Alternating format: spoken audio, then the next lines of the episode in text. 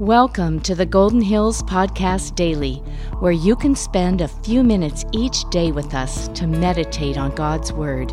Now, here's today's encouraging message. Hello, I'm Vinnie Angelo, and I serve at Golden Hills as the coordinator of small group curriculum and adult education. In today's Golden Hills Podcast Daily we'll be in the book of Matthew, chapter 5, verses 43 through 48. And you have heard that it was said, you shall love your neighbor and hate your enemy. But I say to you, love your enemies and pray for those who persecute you, so that you may be sons of your Father who is in heaven. For he makes his sun rise on the evil and on the good, and sends rain on the just and on the unjust. For if you love those who love you, what reward do you have? Do not even the tax collectors do the same? And if you greet only your brothers, what more are you doing than others? Do not even the Gentiles do the same? You therefore must be perfect as your heavenly Father is perfect. In Matthew 5:48, Jesus is giving a sermon that basically says if you want to be my disciples, you have to be perfect. What do you think of when people talk about being perfect? You know, nowadays we have so many social pressures uh, that's just talked about in our communities or we see constantly in media that says we have to be perfect. Athletes have to be perfect in everything they do. We scrutinize any mistake they make at the youngest level. Uh, our behavior has to be perfect, right? Uh, we we act and pretend to be perfect as a family, even though we know we're faking it, right? Uh, or we pretend to be morally perfect in front of our own families. We, we think if my parents only knew, or if my kid only knew this about me. We also have so many pressures to just look perfect. I mean, everything is Instagrammable and, and everyone's a model and there's uh, filters to make yourselves look perfect. I don't know if we've ever lived in a time that is more focused on perfection. But what are the things that culture tells us we need to be perfect in as opposed to the things that God tells us we need to be perfect in. This passage in, in chapter 5 is one of the few times that Jesus demands people be perfect. But it's interesting about the thing that we ought to be perfect in. Let's go through the text just a little bit. In, in verse 43, when this passage starts, Jesus says, You have heard that it was said, You shall love your neighbor and hate your enemy there's a little bit of an Old Testament background here of loving your neighbor. This is actually from the Torah in Leviticus 19 that, that says you're supposed to love your neighbor. And that would mean a fellow Jewish person. Uh, your neighbor in the Old Testament would be someone who worships the same God that you do. By the time of Jesus's, uh, you know, era of living in the first century, especially when you have a Roman occupied uh, Judea, you have lots of enemies. And it was actually a popular teaching that you actually hate your enemy. And so, who was the enemy? The enemy was Gentiles. The enemy was Rome or any Roman sympathizers. It was okay. It was encouraged to hate these people. It wasn't virtuous to love them in that culture. You know, today we give permission to hate certain groups of people. We basically say, if you're not like me, I get to hate you. And we're usually not as blatant as saying, if you don't look like me in race, but we oftentimes say, if you're not like me in terms of your religion, maybe you you belong to a different religious group. Uh, most popularly, we say, if you don't belong to my political group, it's virtuous to hate the other side, that the other side is the enemy. That, that's the, what our culture tells us today. Jesus goes on in verse 44, he says, But I say to you, love your enemies and pray for those who persecute you. Jesus corrects this bad and popular teaching of his time. When he says you have heard it said, he's not referring to the Old Testament like the Old Testament gave people permission to hate people. He's saying you heard it said by modern rabbis, by the by the modern religious teachers, by our culture has said this. Jesus turns this upside down. He says, Love your enemies and pray for those who persecute you. Love your enemies. Who is my enemy? Well, ultimately, it's anyone who opposes us or God. And it's not something that's connected to our gender and our DNA or our nationality or our economic status or our political status. Our enemy is, is a bigger thing. It could be anyone. It could be someone who looks like me or, or doesn't. But what are we ultimately to pray for? Here, here's what we pray for not that God changes the person. There's a sense of, yeah, God changed other people's hearts. But what we normally see, whether it's in this section of Matthew 5 on the Sermon on the Mount or even in Romans 12 or passages like that, it's that we pray that God softens our own hearts.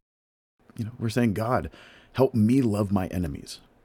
It's not, hey, God, please don't have someone be mean to me anymore. They're going to be mean if they're going to be mean. But how do I respond in that situation? God, soften my heart towards people who are horrible to me.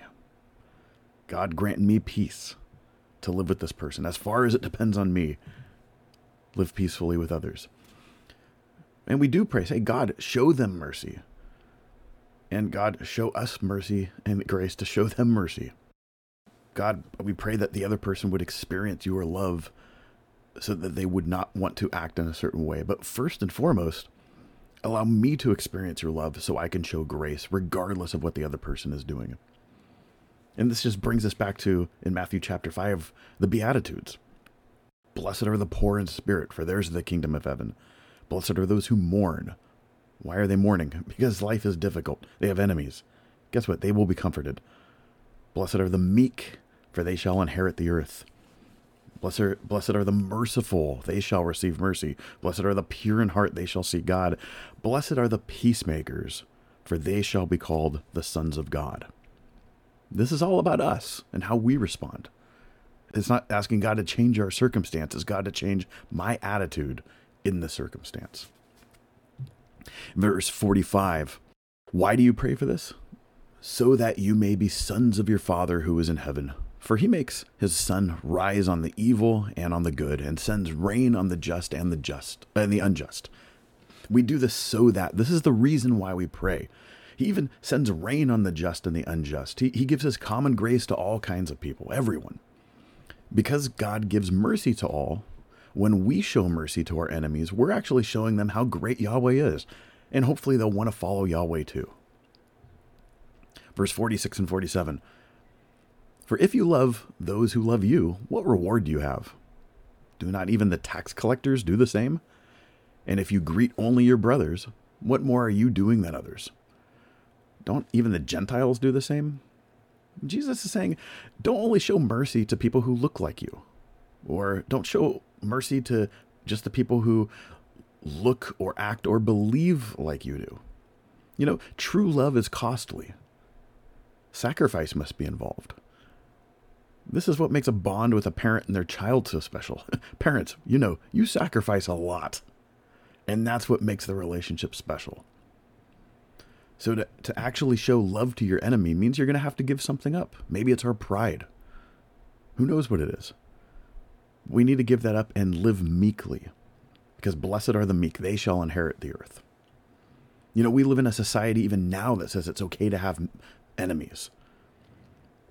And we see this all throughout. Everything is polarized in this society we're actually oftentimes defined by what, what we're not than what we are. We, we feel like if someone else believes something, we need to go to the exact opposite end of the spectrum in order to uh, prove that we have no point of contact with them. We have an honor and shame society. We, we need to have our street cred where we never shame ourselves or admit that our enemy is correct on anything. But, Christian, our job is to be a peacemaker, not a side taker. We should look different than the world. Jesus finally concludes this, saying, You therefore must be perfect, just as your heavenly Father is perfect. He says, Therefore, in light of everything I've just said, because I've told you all this, here's what I want you to do be perfect just like God is. Okay? That's obviously an impossible task. God is perfect in how he loves other people, even the people who oppose him. And so this is what Jesus says Hey, you guys, you go do this too. Love perfectly. But who can be perfect like God? I can't. I'm terrible at just being good. How can I be perfect? Okay. Here's the thing though God tells us to be perfect in one thing it's in how we love Him and others. This is what we to, are to strive to do, to be perfect in, in this area. Okay? And, and we do this by means of the Spirit who empowers us, and we remember the cross. We ask God to soften our hearts, and we ask Jesus to work in and through us.